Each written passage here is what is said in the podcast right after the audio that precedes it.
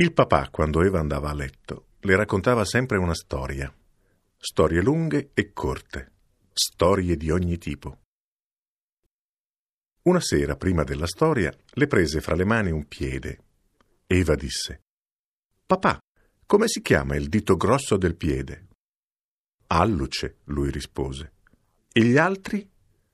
Non hanno nomi come quelli della mano, si chiamano secondo dito, terzo dito, quarto dito e quinto dito. Perché non hanno nomi? Non lo so, Eva. Perché ce l'ha solo il dito grosso il nome? Il papà disse: Non lo so, Eva, ma adesso ti racconto una storia. C'erano una volta cinque fratellini, uno era più grosso degli altri. Come l'alluce, disse Eva. Proprio come lui. Però, oltre che più grosso, era anche quello che mangiava di più. Aveva sempre fame. I fratellini gli volevano bene, ma siccome dovevano mangiare anche loro, nascondevano il cibo. Però lui lo trovava e lo mangiava. Era un bel problema, disse Eva cominciando a sentire sonno. Lo pensava anche il fratellino grosso. Devo andarmene, decise un giorno. Non posso mangiare tutto il cibo dei miei fratellini.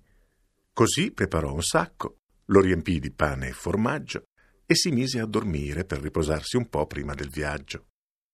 Quando si svegliò, i fratellini non c'erano. Meglio, pensò, così non soffriranno a vedermi partire. Prese il sacco e partì. Cammina, cammina, gli venne la nostalgia del primo fratellino, ma non tornò. Cammina, cammina, gli venne la nostalgia del secondo, ma non tornò. Cammina, cammina, gli venne la nostalgia del terzo, ma non tornò. Cammina, cammina, gli venne la nostalgia del quarto, il più piccolo, e allora decise di tornare. Ma si accorse di essersi perduto, non sapeva più la strada. Allora sedette e pianse. E allora che cosa accadde? Sentì le voci dei fratellini. Non piangere, siamo qui. Guardò e vide che uscivano dal sacco Mentre lui dormiva prima della partenza, loro avevano tolto il pane e il formaggio e c'erano entrati tutti e quattro per andare con lui. Si abbracciarono felici. Come faremo a tornare a casa? disse il grande. Io poco fa dal sacco ho visto un ciliegio, disse una sorella. Io poco prima un faggio, disse un altro.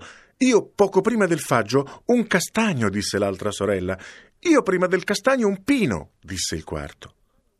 Allora cercheremo i quattro alberi e così troveremo la strada di casa, decise il fratello grande, e si misero in cammino.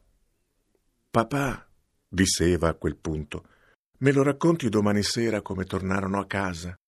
Adesso ho sonno. Va bene, piccola, disse il papà. Buonanotte.